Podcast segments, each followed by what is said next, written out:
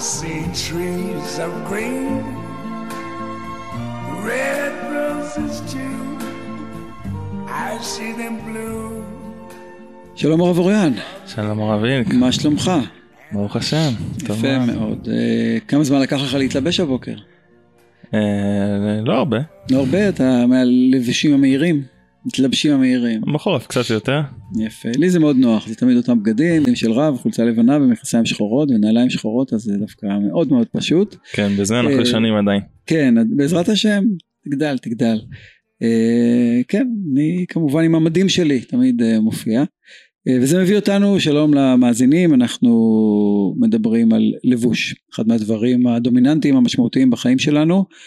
והפודקאסט הזה, ההסכת הזה מוקלט בימים של Black Friday ו Cyber Monday וכל מיני מבצעי מכירות שלפחות לפי הפרסמות שאני מקבל אה, בגדים עומדים כמעט בראש, ה, בראש הרשימה לגברים, לנשים, לילדים, למה לא. ויפה, אז אנחנו רוצים את הפרק הבא שלנו לעסוק בבגדים. מה יש לך לומר על הבגדים שלך הבוקר? הם פשוטים, הם אה, די פונקציונליים. אה, אני חושב שאחת התכונות בבגדים שאני מחפש זה שחרור. בגדים שלא מכבידים עליי, שלא משדרים משהו שאני לא רוצה לשדר, שלא מונעים ממני פעולות מסוימות. יש לבגדים איזה פוטנציאל של אה, שכובל אותך. יפה, אז אה, אם אנחנו הולכים אחורה, אז נראה לי שלפחות מבחינת התיאולוגיה שלנו, האמונה שלנו, הראשון שמכין בגדים בהיסטוריה, האופנאי הראשון, הוא הקדוש ברוך הוא בעצמו. נכון, הוא מכין בגדים אה, לאדם ולחווה, לאדם ולחווה, אה, הוא מכין אותם ויעש להם כותנות עור וילבישם, אה, וכך מתחילה, לפחות מבחינה דתית, ההיסטוריה של, ה, של הלבוש. בעצם להתלבש זה סוג של מצוות והלכת בדרכיו.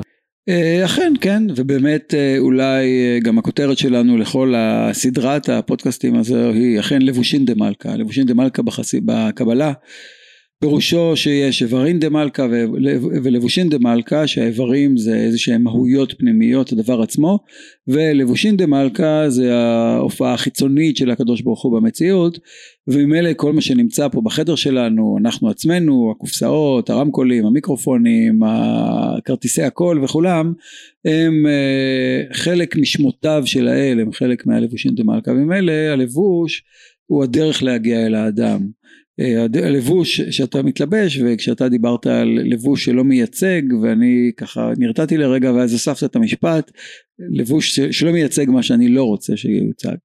אה, ונכון אכן הלבוש אה, לכולנו בין אם הוא casual מה שנקרא בין אם שמת אותו בשנייה ובכלל לא, לא הבחנת כל דבר אומר משהו אומר משהו עלינו כל הלבושים שלנו.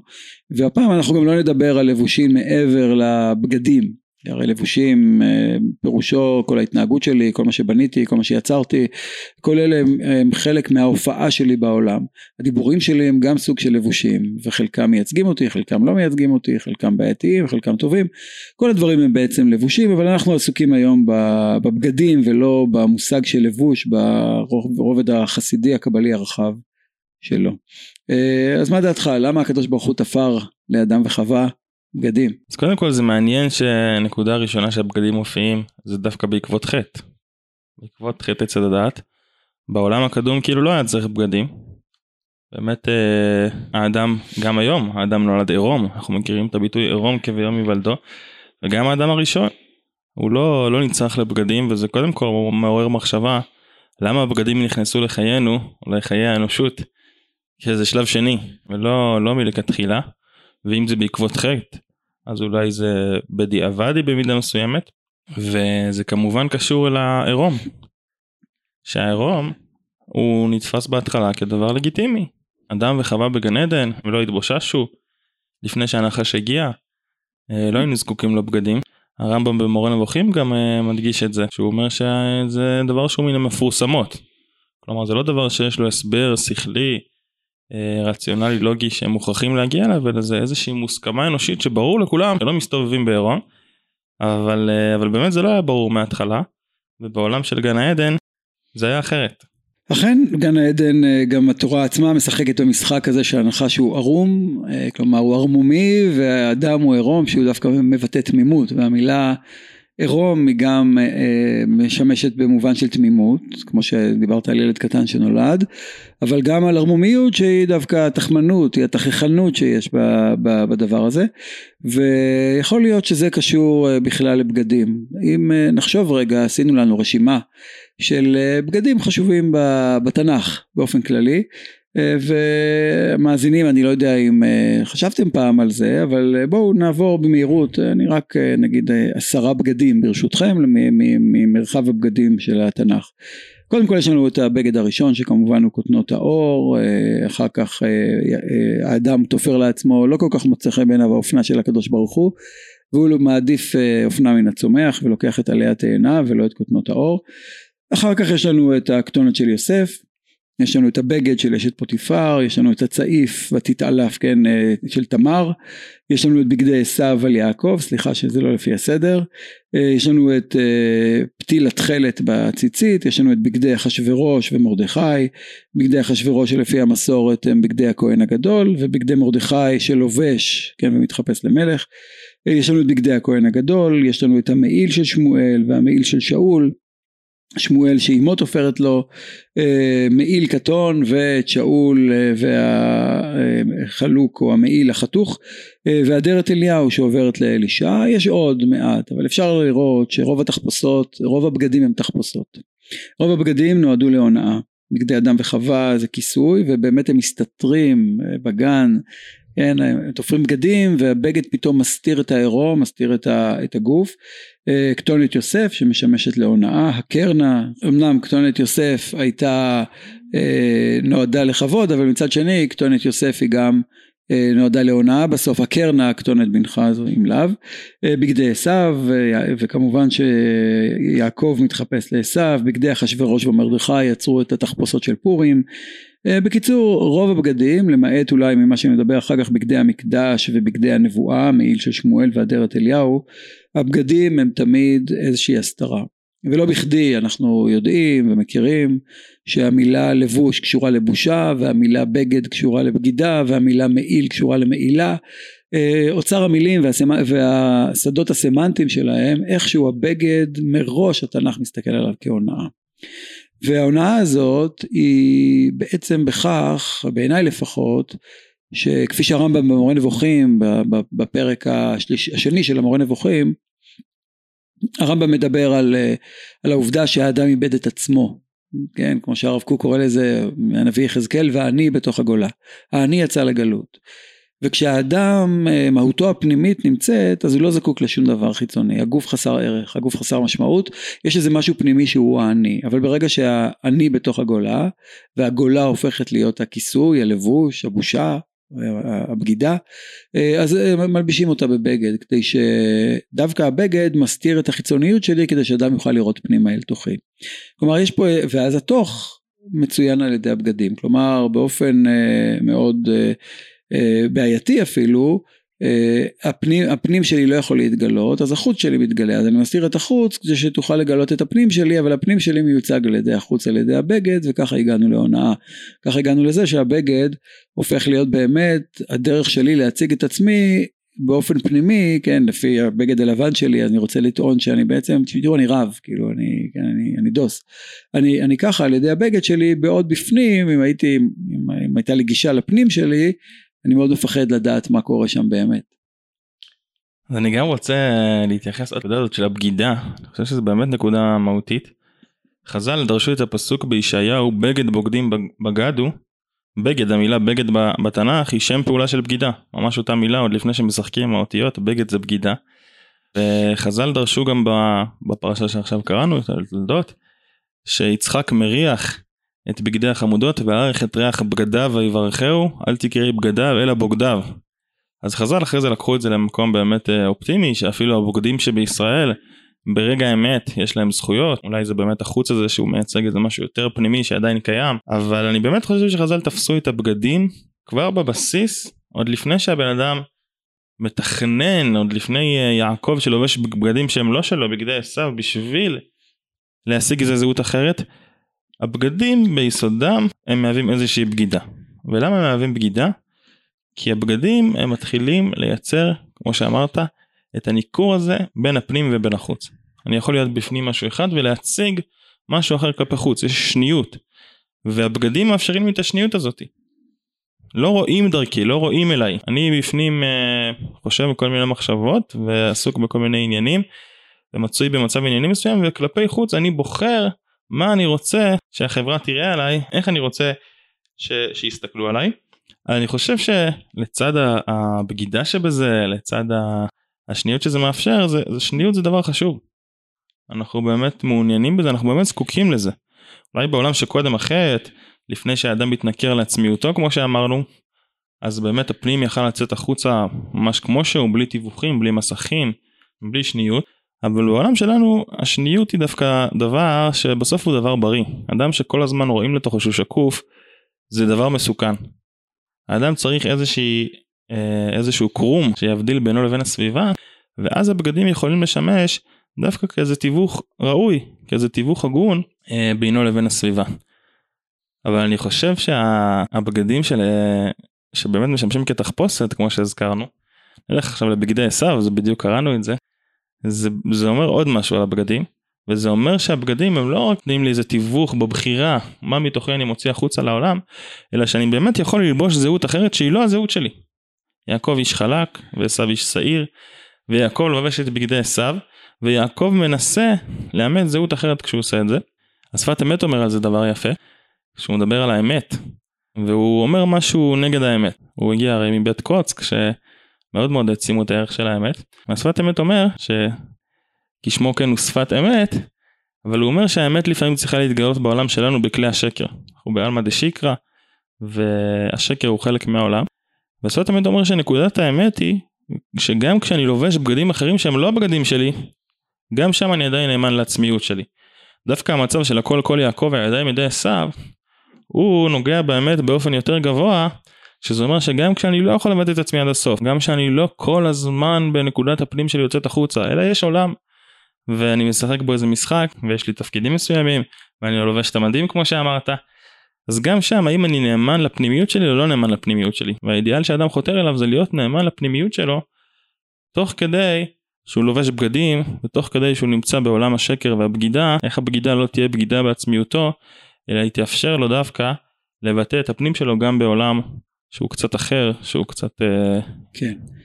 טוב מעניין, אני רק עכשיו חושב על זה תוך כדי הדברים שלך, על הצד השני של המשוואה הזו, והוא שחז"ל אומרים שצדיקים ממונם חביב עליהם מגופם. עכשיו לשומע רגיש זה נשמע משפט מזעזע. אה, שככל שאתה אדם צדיק יותר, אדם אה, תלמיד חכם או אדם טוב, אז כך ממונך חביב עליך מגופך. וזו באמת שאלה גדולה מה המשמעות של זה. ובחסידות מופיע שבאופן פשוט שהאני שלי, גופי, לא בחרתי בו. הוא חסר ערך משמעותי משום שיכול להיות שאני הגוף שלי אתלטי וזה יכול להיות שהגוף שלי רפוס יכול להיות שהגוף שלי אבל אה, זה קשור לגנטיקה זה קשור למשהו שבקושי אני בחרתי בו אלא אם כן אני מבלה הרבה בחדרי כושר. אה, לעומת זאת הממון שלי זה מה שהשגתי בחיי זה המשהו הזה שכבר בחרתי בו שהוספתי הכסף הוא כבר תרבות הממון הוא כבר תרבות הוא משהו שהוא מעבר הוא מרבה על מצב הטבע זה המשמעות של תרבות. ויכול להיות שהבגד במובן מסוים יכול להיות שאם, יכול להיות שהפנימיות שלי היא בכלל לא רבנית, אולי הפנימיות שלי הייתה אמורה להיות, אה, להיות איש הייטק נגיד. אה, ובאמת בעבר היה לי אפילו איזה ספק כשסיימתי כיתה י"ב, כמעט כמעט כמעט זה היה הייטק ממש, עוד לא היה, היום זה כבר לואו-טק מה שפעם היה, וכמעט השתכנעתי ללכת למסלול כזה בצבא, ובסוף החלטתי שאני עושה, הולך לישיבה. בחרתי לי לבוש אחר. עכשיו, הייתה לי משיכה לזה. אני ממשיכה לעוד הרבה דברים אחר כך בחיים, אה, כל מיני מקצועות וכל מיני מעשים, ואיכשהו הלבוש קשר אותי לתוך העולם התורני הרבני. עכשיו, אה, אני מכיר את הסיפור על אה, שבשמיים ישאלו אותך לא אם היית משה רבנו אלא אם היית זושה. אני תוהה לעצמי, נגיד אני אגיע לשמיים ובסוף כל רוב חיי העסקתי בתורה. אני תוהה אם בשמיים יגידו לי תשמע המהות שלך הייתה להיות איש הייטק אנחנו מצטערים שמאלה. כאילו אתה לא יכול להיכנס לגן עדן כי ביטלת את מהותך הפנימית. ואני לא יודע אם אפשר יהיה לדבר שם, אבל אולי אני אקח איזה עורך דין, יש שם עורכי דין לא רעים בכניסה לגיהנום. ואני מניח שהוא יטען שדווקא בדיוק הפוך, שלא הלכתי אחרי טבעי ומה שנועד לי, אלא בחרתי במשהו ולכאורה הבחירה גדולה יותר. במובן מסוים הבגד, יכול להיות שהוא מסמל משהו שאומר שבאמת הפנימיות לא משנה, השאלה מה אני רוצה להיות ולא מה אני. והפנימיות היא קצת overrated, כן, היא קצת אה, הערכת יתר נראה לי אומרים בעברית. אה, אנחנו חושבים שהפנימיות היא משמעותית ואני לא נכנס כרגע אם יש פנימיות או אין פנימיות, אני לא נכנס כרגע לשאלה אם יש מהות או לא מהות, אני לא רוצה לעשות באקזיסטנציאליזם כרגע, אבל כן לדבר על זה שיכול להיות שהבגדים שלי הם, הם האני שבחרתי בו ופחות מעניין אותי, פעם ראשונה שאני חושב על זה לאור הדברים שלך, אה, פחות מעניין אותי מי האני הפנימי שהייתי אמור להיות, כלומר אני לא בהכרח מנסה להגיע לזהות בין האני הפנימי לאני החיצוני ואני לא, אני, אני, אני אפילו שמח לפעמים שהם לא אותו דבר כדי שיהיה איזה מתח, כדי שיהיה איזה דיאלוג, שיהיה גם יצר הרע, כי אחרת אה, בשביל מה אנחנו פה, כן, רק בשביל שהכל יהיה נוח וקל. ולכן אני בתוך הגולה או בכלל הסיפור של עץ הדת טוב הרע והבגדים יכול להיות שבעצם הוא טען משהו על מה זה עץ הדת טוב רע זה עץ של הבחירה נכון? והבחירה שלנו בזהות אלטרנטיבית ממה ש...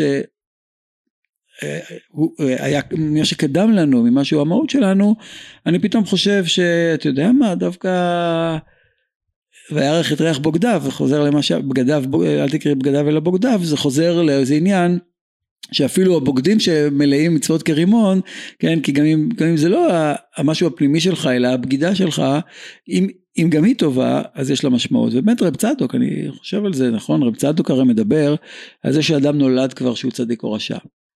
רק אתה לא יודע מה אתה, אז כדאי שיתחפש לצדיק. אז אם היית צדיק והתחפשת לצדיק, אז, לא, אז בסדר, אז יש כוח. אבל אם היית רשע והתחפשת לצדיק, אז מה יגידו לך בשמיים? אתה רשע? הרי התחפשתי לצדיק.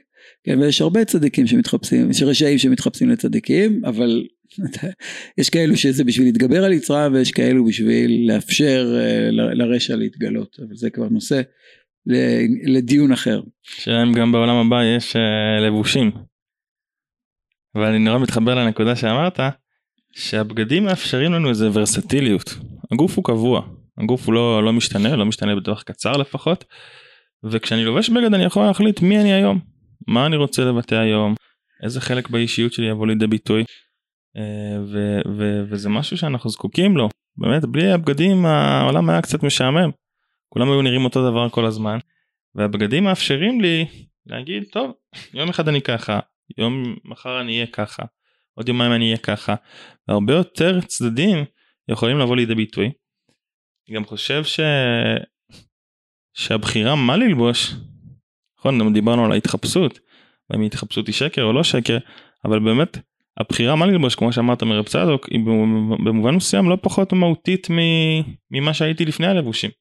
אני בחרתי מה ללבוש לא הלבישו אותי בעל כוחי במובן מסוים הפוך דווקא הגוף שלנו אנחנו לא בוחרים איך הוא ייראה.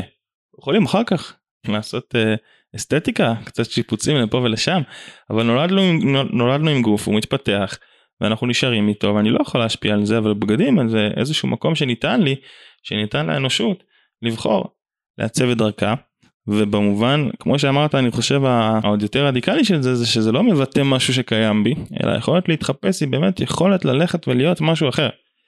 במובן הזה כשיעקב לובש את בגדי עשיו הוא באמת עובר איזשהו תהליך כדי לזכות בברכות עשיו.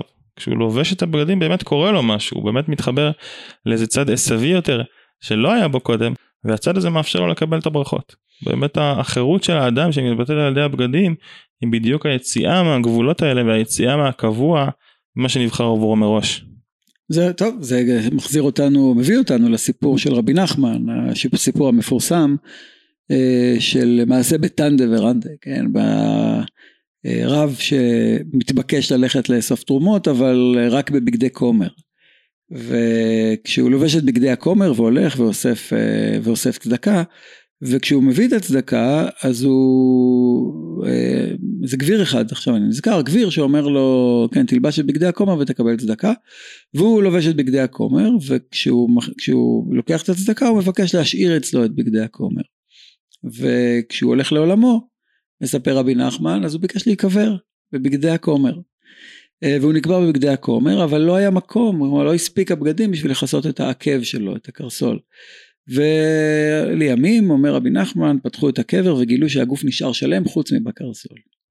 כלומר דווקא התחפושת שלך היא זו ששמרה עליך שלא להירקב, דווקא היכולת שלך לחיות בתוך, אה, בתוך משהו שהוא לא אתה, והוא דווקא הוא מגן עליך קצת, בעוד זה העקיב אכילס של, של, של, של הסיפור היהודי, כן, לא על מלחמת טרויה ואלנה ואכילס, שנפגע ב... שנפגע בחץ אה, מורעל והעקב זה שהורג אותו, אלא אצלנו זה הבגד, הבגד שהוא ממש בגידה, בגדי הכומר שהרב לובש אותם הופכים להיות פתאום קרש, קרש ההצלה שלו. וזה מאוד מעניין כי במיתולוגיה היוונית הסיפור של אכילס הוא שאימא שלו תפסה אותו בעקב והכניסה אותו וכך הפכה אותו, הכניסה אותו לתוך הנהר וכך הוא נהיה חסין בולט אה, פרוף, חסין אה, חיצים, ו... אבל הבעיה שאיפה שהיא החזיקה אותו שם לא, לא הגיעו המים ולכן שם הוא נפגע. זה הסיפור במיתולוגיה. שבעצם היוונים טענו שאיפה שאימא שלך תופסת אותך שם אתה נקבר. כן, איפה שאימא שלך חונקת אותך בסוף שם אתה מת, שם אתה נרקב, אה, כן, תהיה, תהיה חסין, כן, הנהר יחסן אותך, העולם יחסן אותך, ואיפה שאימא שלך מחזיקה אותך, אז שם, שם תמות, שם תרקב. ואצלנו העקב אכילס אצל רבי נחמן, כאילו המקום העירום שלך, המקום הזה שלא היה לו כיסוי, המקום המהותי שלך אתה עלול, להירקב בתוכו, ודווקא המקום הזה של ההתפתחות, של הבחירה שלך בזהות, יותר משמעותית מהזהות עצמה, מהזהות הפנימית שלך, שזה מתחבר אה, באמת באופן יפה. אני רוצה להוסיף לזה, אה, להתקדם עם הדיון שלנו, אה, צריך לומר עוד דבר אחד אני חושב, והוא שהבגד יצר אה, מצב מאוד מעניין, הבגד כמו שאמרנו הוא תרבות אבל לא רק זה, אנחנו חיים, אה, כלומר הגוף שלנו, כאילו במקום שבו אנחנו עירומים לגמרי, אין זהות, כלומר כולנו אותו דבר. יש, יש הבדל במשקל בינינו, יש הבדל בגובה בינינו, יש הבדל בצבע העור, יש הבדל בצבע העיניים, אבל זה לא הבדלים משמעותיים, בסוף זה גנרי, כולנו אותו דבר. והבגד אפשר ליצור קהילה, הבגד אפשר ליצור מדים, כן, הבגד מאפשר לי לשים את עצמי בתוך חברה. האתיקה של קהילה, ההשתייכות הכללית הזאת למשפחה וכולי, היא מתאפיינת על ידי הבגד, ובאמת אנחנו, כשאנחנו מסתובבים בעולם, אנחנו לפי הבגד יודעים מי האדם. והיום שאנחנו חיים בעולם של, בעולם גלובלי, שהאופנה, התפיסה היא גלובלית, האוניברסליזם משתלט על הכל, השפות, השפות מתאדות בשביל שפות, אה, אה, אה, שפות אחדות, כן? ואנחנו חוזרים לסוג של מגדל בבל שאין בו זהויות, כן? שפה אחת ודברים אחדים, כלומר כאילו כולם אותו דבר, כולם לבושים אותו דבר, ונורא קשה לזהות את, ה, את האופי שלך. למזלנו, שנינו לפחות, אנחנו הולכים עם כיפה וציצית, כן, אז למרות הבגדים האוניברסליים של שנינו, כן, גם הבגדים כאילו הלבנים שלי וזה, אבל אם אתה הולך בעולם, זה יכול להיות בגדים של הרבה מאוד אנשים, של עורכי דין, אה, שהולכים עם, אה, עם אותם בגדים כמו הרבנים בערך, או של אחרים, אבל יש לי כיפה וציצית שמאפשרים לי להיות שייכים לקהילה, מאפשרים לי להיות שייכים לעם, מאפשרים לי לבטא משהו שלפעמים הוא התרסה, אני מסתובב הרבה בעולם ואני הולך עם כיפה תמיד, לא משנה איפה זה המקומות שכולם אומרים מסוכן מסוכן, אה, אבל הכיפה על הראש שלי גם כהתרסה לפעמים, כלומר אני לא מתבייש בזהות, בזהות החיצונית שלי, שהיא מסמלת משהו שאומר, תראו אני, אני יהודי, זה הפנימיות שלי והיא בסוף אה, מרומזת על ידי הכיפה שאומרת פנימה תדעו לכם שהוא, שהוא יהודי. אבל בימים האלו יושב רוצח מואשם רוצח ברצח סתם סתמי לחלוטין ברחוב. אה, נראה כולו איש שהייתי עובר את המדרכה אם הייתי רואה אותו מרחוק. אה, כולו כתובות קעקע והוא נראה באמת אלים אפילו סתם מראה פניו. ואוטומטית הוא יושב בבית הדין ודאי ראית את התמונה עם כיפה כן? והרבה כעס היה ראיתי ברשתות כעס גדול על זה שהוא בעצם רוצה לומר לשופט אה, או שחזרתי בתשובה או שלתת פתאום כשאתה מסתכל על מישהו עם כיפה אתה אומר כאילו יש איזה ריכוך של המבט שפתאום אה יש לו כיפה. ויכול להיות שהפושע הזה המנוול הזה אה, מבין באופן עמוק שגם אם כולם יודעים שזה לא בא בהלימה עם כתובות הקעקע על גופו ולא עם הפנים באמת המאיימות האלו שהוא פיתח לעצמו אה, משהו בבגד מאפשר לו פתאום לשופט שעומד מולו לתקשורת שיושבת מולו לשים אותו באיזה חברה אחרת. והחברה הזאת אוטומטית כבר יש איזה נקודה לקולה, כאילו אה, כי הוא לבוש ככה אז יכול להיות שזה מסתיר איזה משהו פנימי בתוכו, אולי של חזרה בתשובה, אולי של, אה, של חרטה על המצב, לא חזרה בתשובה להיות דתי, אלא על מה שהוא עשה וכולי, וזה מעניין הדיאלוג הזה לגבי הבגד. בעצם הבגדים נותנים לי את הכוח לבטא את האישיות שלי, את הקהילה שלי גם במקום אחר שהוא זר, אבל באמת הבגדים זה, זה אמצעי שמישהו יכול לקחת זהות אחרת שהוא לא מחובר אליה ועל ידי הבגדים לקחת אותה איתו למקומות שהיא לא תרצה להיות בהם. אמרת את, ה... אמרת את זה לגבי הבגדים אז באמת חשבתי על זה שזה באמת פער בין מדינות אה, מערביות למדינות במזרח והרבה פעמים דווקא מדינות עולם שלישי שבאמת אה, בגלובליזציה הבגדים נהיו אותו דבר בכל העולם. אתה יכול להסתובב בכל מדינה באירופה ולראות חנויות אה, זרה ומנגו וכל מיני מותגים שאתה יכול למצוא גם פה בארץ. ויש משהו ב... שטשטש, הבגדים זה, זה, זה ביטוי מאוד יפה של הטשטוש זהויות ודווקא שחוזרים למדינות אחרות, במדינות... אה, אקזוטיות יותר. כן, מדינות אקזוטיות יותר, אז פתאום הבגדים חוזרים למשמעות המקורית שלהם, שהם מבטאים איזה קהילתיות מסוימת.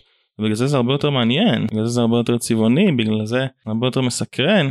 ופתאום הבגדים מסמלים כל מיני דברים ואומרים כל מיני דברים. אתה מסתכל על מישהו ואתה יכול ללמוד הרבה על הקהילה שלו ועל המקום מהלבוש, אה, מהלבוש שהוא לובש. אה, רציתי להעלות עוד איזה נקודה לגבי הבגדים, מה הבגדים מאפשרים לנו, וזה אם נחזור לדימוי הזה של הלבושים של האלוקות, שהזכרנו אותו קודם. שהמשל החסידי באמת אומר שהקדוש ברוך הוא מתלבש בלבושים הדרך שלנו לפגוש אותו זה על ידי לבושיו שהם בכל העולם. ו- ואז עולה השאלה הנודעת הזאתי אז כשאם אני מחבק את המלך בלבושיו אז חיבקתי את המלך או שפגשתי רק את הבגדים שלו.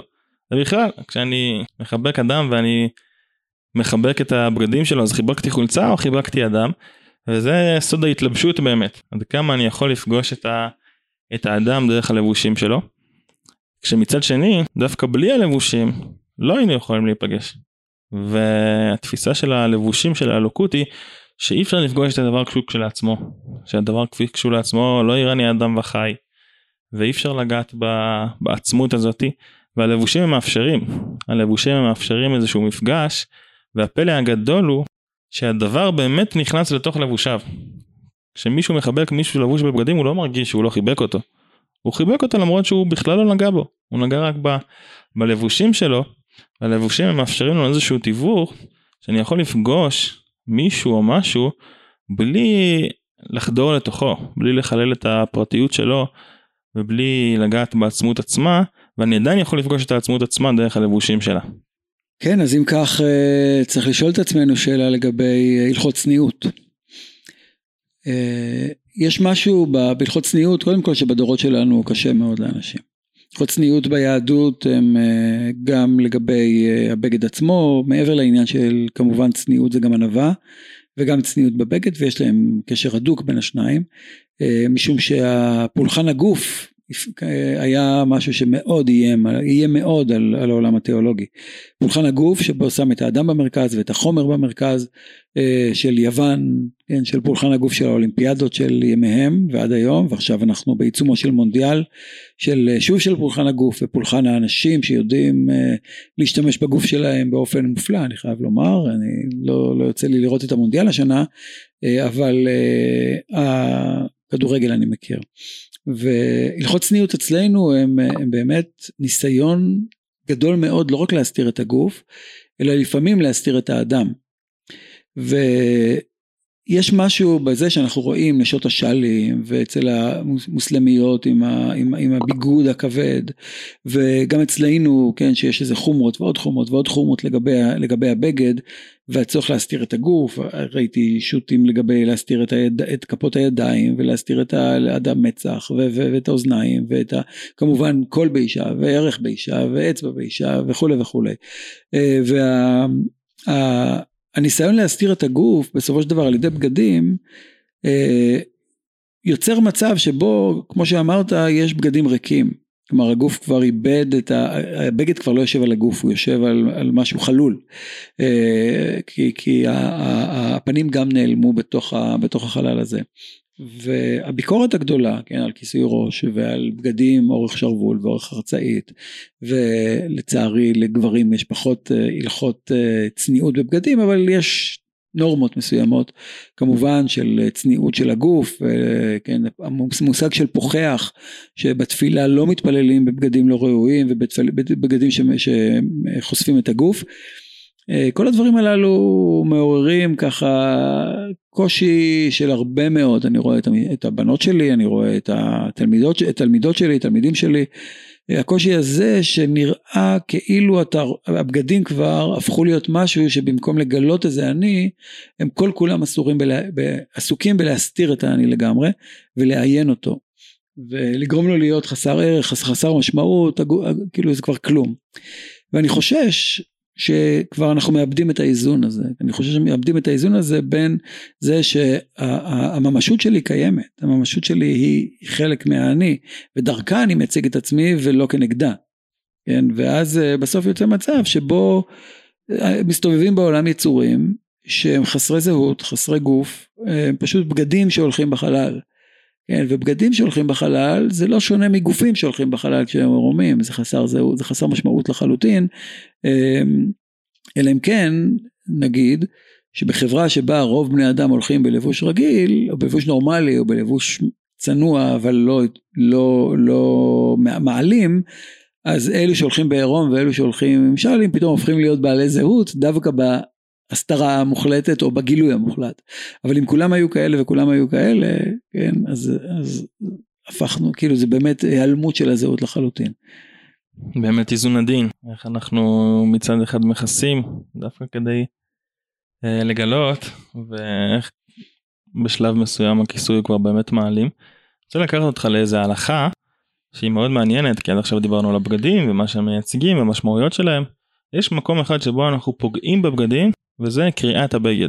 קריאת הבגד באבלות, כשלאדם נפטר קרובו, אז אנחנו קוראים ואנחנו פוגעים בבגד. אני רוצה לשאול אותך מה אתה חושב המשמעות של זה, אני גם אחדד שזה פעולה שבסוגיה בגמרא שזה נזכר, נזכרת לצד הקורע בחמתו, שחז"ל מאוד מאוד לא אוהבים את זה. הקריאה נתפסת כאיזה מעשה מאוד אלים, ברוטלי, שמבטא כעס, שחז"ל מאוד מאוד מסתייגים ממנו, אז מדוע אנחנו קוראים את הבגדים באבלות ולמה דווקא את הבגדים? מה אנחנו מנסים uh, לבטא בזה? כן. טוב זה באמת מביא אותנו למקום אחר של הבגדים אני חושב והוא שהגמרא אומרת דקרי למאני מכבדותי כלומר שהבגד הוא כבודי הבגד אחד התפקודים החשובים שלו הוא לגלות כבוד הגוף הוא בושה ואנחנו מתביישים כל הזמן מתביישים בגופנו אה, האדם מתבייש בגופו נכון? והתבוששו בני האדם מתביישים בגוף שלהם משום שפתאום הם מגלים את המיניות מגלים את, ה, את, החס, את הגוף החשוף הזה שהופך אותי לגוש בשר ואני מבקש על ידי הבגדים להפוך להיות איש מכובד. ולא משנה באיזה צורה כן? גם אנשים שהולכים בבגדים קרועים ולא יודע מה בגדים באמת עדיין זה אנושי. הבגד הוא אנושי הגוף הוא חייתי הגוף הוא ביולוגי. וממילא הבגדים דקארי למאני שקורא על בגדיו מכבדותי, כבודי. והכבוד הוא יסוד האנושות. נכון? אני, אפשר לדבר על כבוד, אולי נקדיש יום אחד, פודקאסט אחד, הסכת אחד למושג הזה של כבוד, אבל באופן כללי ברור שהבגדים הם כבודו של אדם. וכאשר אדם מרגיש בזוי, כאשר אדם מרגיש מנודה, הוא צריך לקרוא את בגדיו, כאשר אדם מרגיש שכבודו נלקח ממנו, הוא קורע את בגדיו. זה אני חושב הסטנדרט, או זה מה שאנשים הרגישו שאבד הכבוד. וכשעובד הכבוד, אז הדבר הראשון שאתה, שאנחנו עושים, כסמל לאובדן הכבוד, זה באמת אדם שהולך עם בגדים קרועים. והבגד הקרוע מבטא בהקשר של אבלות ובהקשר של נידוי כמו שאמרתי ועוד דברים אחרים. אני חושב שהבגד מבטא כבוד וקריאת הבגד מבטא את ה... עובדה שאדם מכריז שאבד כבודי, אל תכבדו אותי יותר, כן? אני כבר לא, אני לא ראוי לכבוד כי, לכבוד, כי איבדתי את מה שלא יהיה, איבדתי, נידו אותי, כן? אז אם אדם מנודה, הוא איבד את, את החברות. אם אדם איבד בן משפחה, אז הוא איבד משהו מהעוגנים שלו במציאות, מההוריו, ילדיו, חס וחלילה, או מה שלא יהיה, ואז האדם הופך להיות, הוא מוותר על כבודו. עכשיו, זה ודאי סמל גדול מאוד לעובדה ש... אה, כמו שדיברתי קודם על זה שאני חושב שבגד הוא, הוא, הוא בגדים הם יסוד חברתי. אנחנו לובשים את הבגדים ובמדינת ישראל אתה מסתובב ברחובות, אני מסתובב ברחובות של ירושלים, רוב האנשים, כן, להבדיל מכל מקומות אחרים שאני מסתובב נגיד בעולם המערבי, רוב האנשים נראים אותו דבר ואצלנו המון המון בגדים מסוגים שונים הנזירים האלו והנזירים האלו והנזירים האלו והמוסלמים האלו ואלו ככה ואלו הולכים עם ואנשים הולכות ככה והדתיים ואז גם החילונים הופכים להיות בגלל שהם מיעוט אפילו או, או קבוצה מסוימת בתוך זה אז גם הביגוד החולי כן הרגיל שהוא לא מסמן שום דבר הוא מסמל את היותך שייך לקבוצה מסוימת שיהיה העולם החילוני. בעצם כולם מסתובבים בחלל והבגד מאפשר לי פתאום כן אם אני הולך ברחוב אולי, אולי המאזינים ישפטו אותי לחומרה, אני רואה מישהו עם בגדי שבת, אני אגיד לו שבת שלום. אם אני רואה מישהו שהולך עם בגדים רגילים, כן, אני לא אומר לו שבת שלום. אולי זה ראוי, אבל אני פחות צדיק ממה שהייתי רוצה להיות. ואז אני לא אומר לו, כי הבגד, הבגד מחבר בינינו, ואני יכול להגיד לו שבת שלום. ו, אה, ואם אני רואה מישהו עם בגד ערבי, אז אני אומר לו סלאם עליכום. בלי קשר לשבת, סתם, אני חבר שלי או אדם סתם, ואני יודע, אני יודע איכשהו לבטא איתו. וברגע שמישהו הלך מאיתנו, כמו מישהו מהחבורה או ככה מה, מה, מהמשפחה, אז משהו בבגד מבטא את הקריאה של אדם מהחברה. כן, שזה כמו מנודה, מישהו נקרא והלך, והסימן הזה הוא שאני עכשיו מבודד, כאילו אני עכשיו נמצא באבל, אני עכשיו יצאתי מהחברה, כל התפקודים החברתיים שלי, מהתפקוד, מהתפקוד של איסור יחסי אישות, כן, איסור תשמיש המיטה, ועד לצאת מהבית ולנעול לא, לא לנעול נעלי אור שיוצאים איתם וכולי, כל הדברים האלו שהם מנקרים אותי, הופכים אותי מנוכר מהחברה, וזה אני חושב לפחות כמקום של אה, אובדן הכבוד. אני רוצה להוסיף נקודה אחת בקשר לקריאה הזאתי. דיברת מאוד יפה על הקריאה של האבל, הקריאה, העזיבה של הכבוד שלו, ההתרחקות שלו מהחברה. אני חושב שיש גם משמעות בקריאה שהקריאה היא כנגד הנפטר. הנפטר נקרא. הגמרא אומרת שמי שרואה אדם בשעת יציאת נשמה צריך לקרוא כמו ספר תורה שנשרף. המוות בעצמו איזשהו רגע טרגי של, של קרע שאנחנו מבטאים בקריאה הזאתי. ואם אנחנו חושבים על זה אז אנחנו כל הזמן מדברים על הלבושים שאנחנו לובשים על הגוף. אבל בעצם גם הגוף בעצמו הוא לבוש. נכון, תופסים אותו כאיזה לבוש לפנים שלנו, לנשמה, ליסוד הרוחני שלנו, וכשבן אדם מת אז בעצם ה... הלבוש שלו נקרע. אין לו כבר דרך להיות איתנו פה כי אין לו לבוש. גם אם העצמות שלו נשארה, הלבוש שלו עבד, ואת זה אנחנו מבטאים כשאנחנו קוראים את הבגד, אנחנו אומרים, האדם הזה איבד את, ה, את ההתלבשות שלו במציאות, ו, וכנגד זה אנחנו קוראים את uh, מלבושנו. כן, יפה, אכן, אני, אני תוהה, אה, חושב כמה מהבגדים, אני פתאום ניסיתי לדמיין רחוב, רחוב ירושלמי, רחוב תל אביבי. כמה מהבגדים שמונחים על, גפ, על, על גופנו הם כבר איבדו את המשמעות של בגד ולבוש ומה שלא יהיה והפכו להיות רק ייצוגיים.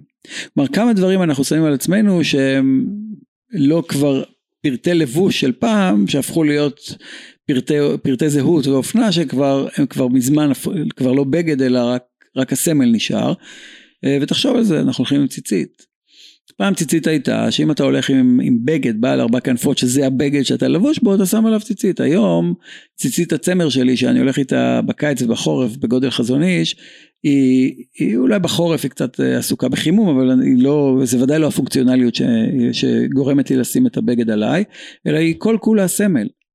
ואז השאלה, דיון אם, מוציאים ציצית או לא מוציאים, כלומר אם אנחנו מראים את זה כי אם זה סמל, אז השאלה אם זה סמל פנימי או סמל חיצוני, כן, והיו לכם לציצית, הוריתם וזכרתם, כלומר זה משהו פנימי או חיצוני, למי זה נועד להזכיר? הכיפה שלנו. אני מניח שבעבר זה היה איזה פריט פונקציונלי ש, של כובע, של איזה כיסוי ראש מסוים, שבסוף הפך להיות סמלי לחלוטין, בעיניי הכיפה תמיד אומרת, תזכור איפה אתה נגמר, כאילו, כן, הוא מטר שבעים ושמונה שלך, כאילו זהו, אתה לא יכול לזוז משם. וב... ב... אה, על תכשיטים, הרי גם, גם אלו בגדים. אנשים הולכים עם צמידים וטבעות ועגילים ונזמים ומה לא, כל אלו פרטי לבוש. וכל אלו פרטי לבוש האדם מוסיף על עצמו שהם לא קשורים בשום אופן שהוא אלא רק כסימון. כן, כאיזה סימון שהוא לגמרי נועד בשביל סמן למסומן מסוים שאומר אני עשיר, אז יש לי איזה משהו עם יהלום, אני, אני יודע מה, אני אופנתי או אני שייך לפה, אז יש לי חי, כן, אם יש לי מגן דוד, או יש לי צלב, או יש לי סהר, או לא משנה, או מה שלא יהיה. ואנחנו כל כך הרבה, חלק גדול מהבגדים שלנו הם סמליים, ממה שיושב על גופנו, הוא, הוא סמלי לחלוטין. אה, וזה באמת נוגע כמעט לח... להמון המון פריטי לבוש שרובם בכלל מיותרים.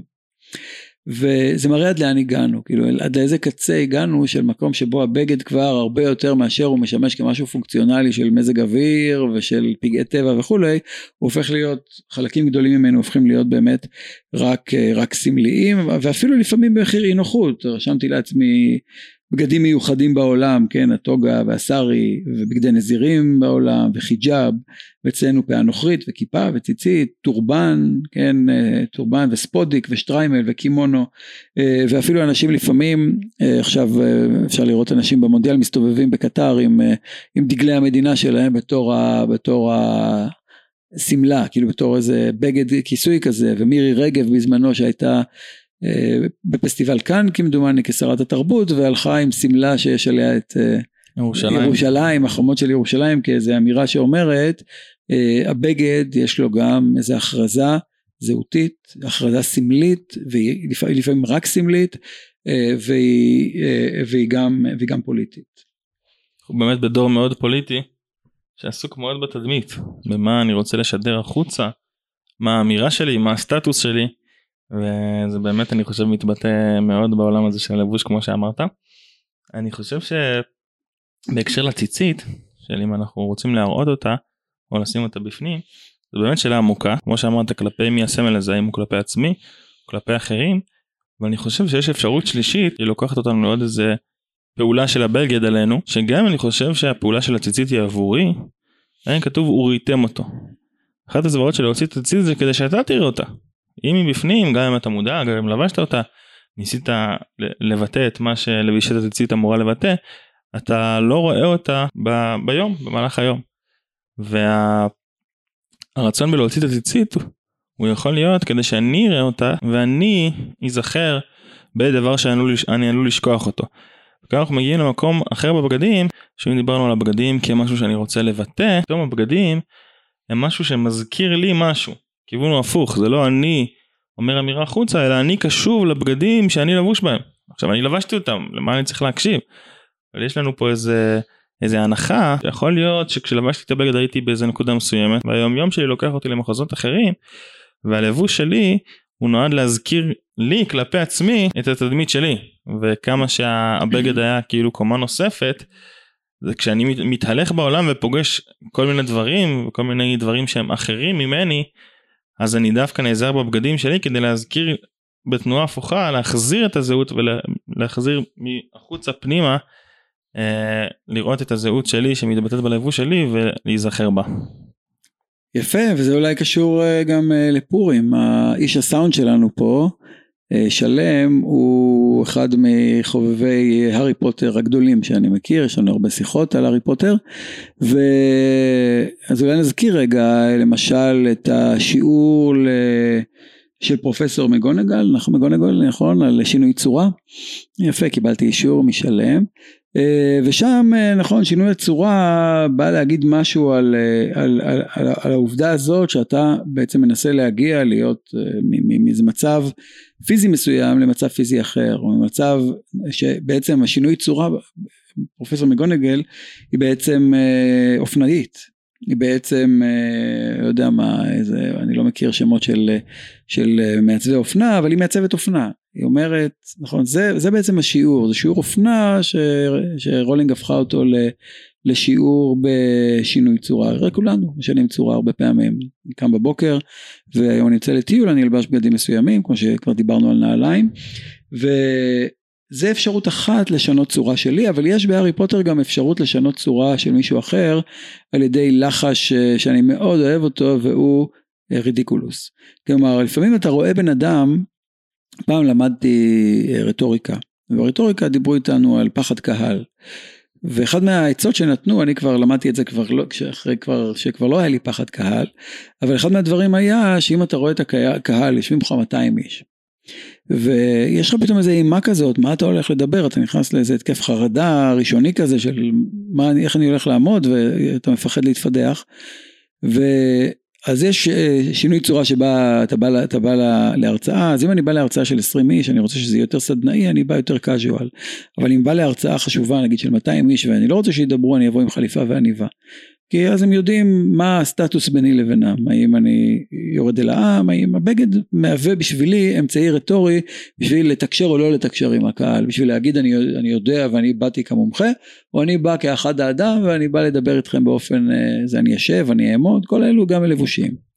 אבל יש אפשרות אחרת והיא להלביש את הקהל, כלומר לראות אה, הלחש הזה של, אה, של רידיקולוס מאפשר לי לפעמים להסתכל על הקהל וכמו שבהארי פוטר באחד מהספרים פתאום להלביש על כולם כובעים עם פרחים ופירות או מה שלא יהיה איזה כובע קש כזה.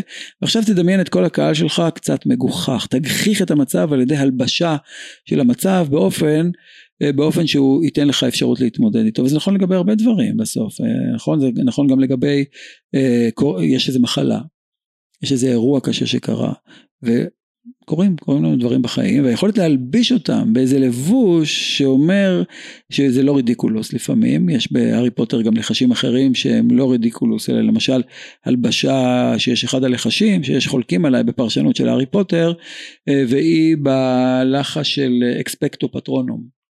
כלומר של לזמן פטרון, כן, כלומר להלביש את המציאות בלבוש שפתאום, כמו שחז"ל אומרים, ואני חושב שהלחש הזה של אקספקטו פטרונום לקוח משם, דמות דיוקנו של אביו הזדמנה לו. כלומר פתאום אדם מדמיין איזה לבוש כזה שהמציאות מתלבשת בסוף עם זה שהוא רואה, במקום לראות את אשת פוטיפר, הוא רואה את אבא שלו. הוא מלביש אותה, יוסף מלביש את אשת, זה מה שחז"ל אומרים, שהוא מלביש את אשת פוטיפר בבגדי יעקב, ואז הבגדים של יעקב הופכים להיות, שנלקחו מעשיו, הופכים להיות הבגדים שאשת פוטיפר לבושה בהם, דמות דיוקנו של אביו הזדמנה לו ואז הוא נזהר מהחטא. וה, הזאת של בגדים, גם, ב, גם בצד הדמיוני שלי וגם בצד של שינוי צורה שאומר שאני רוצ, רוצה לגלות משהו אחר בתוכי, הוא מעניין מאוד והוא מביא אותנו לתחפושת של פורים אני חושב, אה, כ, כ, כשיעור הכי גדול לשינוי צורה. אה, שאני לפחות בתור אדם ככה מאוד אה, שמרני נגיד, אני יודע שזה יישמע מופתע לכמה אנשים, אבל אני מפתיע לכמה אנשים, אבל אני, אה, קשה לי פורים, קשה לי עם התחפושת הזאת, כן, לצאת ממני, אני משתדל, אבל מה אתה חושב על תחפושת? אתה דווקא מתחפש לא רע בפורים אם אני זוכר טוב. כן, אני אוהב את התחפושת, וזה מתחבר לדברים שאמרנו, שהתחפושת מאפשרת לי קצת לצאת מעצמי, קצת... להראות שיש בי דברים שאני לא מצליח לבטא אותם כל השנה אבל הם שם הם, הם שם הם קיימים ואנחנו מכירים זה באמת יש פרשנויות הפוכות אבל אני חושב שהן מתלכדות לתמונה אחת בפורים. האם בפורים אני חוזר לנקודה הפנימית ושתיית היין והגילוי העצמי היותר עמוק שאני מנסה להגיע אליו אמ, באמצעות היין בעיקר אבל זה גם פרשנות לתחפושת אני מתחפש כדי שהחיצוניות שלי ואיך שתופסים אותי לא יפריע לי מלגלות uh, את הפנים שלי. אבל יש גם פרשנות לתחפושות שהתחפושות uh, מאפשרות לי לצאת מעצמי לצאת למקום אחר ו- ואני חושב שהחיבור הוא של אני יכול לי אני יש לי יום בשנה שאין כללים קשור גם לאין כללים של פורים ולכן אני לא משועבד לתבניות שאני כל הזמן עובד איתן.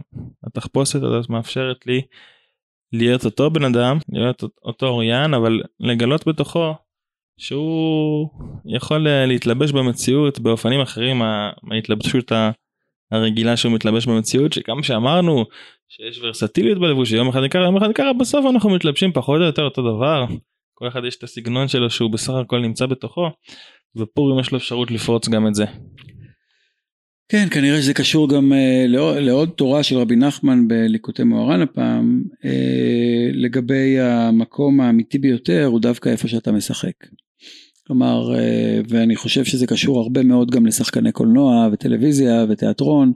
כאשר אתה עומד על במה, ואני לא יצא לי הרבה לעמוד על במה כאילו במשחק, אבל כמי שעומד הרבה על במות לדבר, אתה בסוף שחקן. אבל להבדיל, מ, להבדיל מלעמוד על במה ולדבר לאנשים שמצפים לך להיות רציני, על הבמה לא מצפים לך להיות אתה, ואז אתה יכול לגלות את ה, איזה אני אחר לחלוטין, שתמיד כשמישהו יבוא ויגיד, תגידי, מה, מה, איך אתה, אתה אומר, כן, זה היה משחק, מה, אתה לא מבין? זה היה צחוק, אתה לא מבין?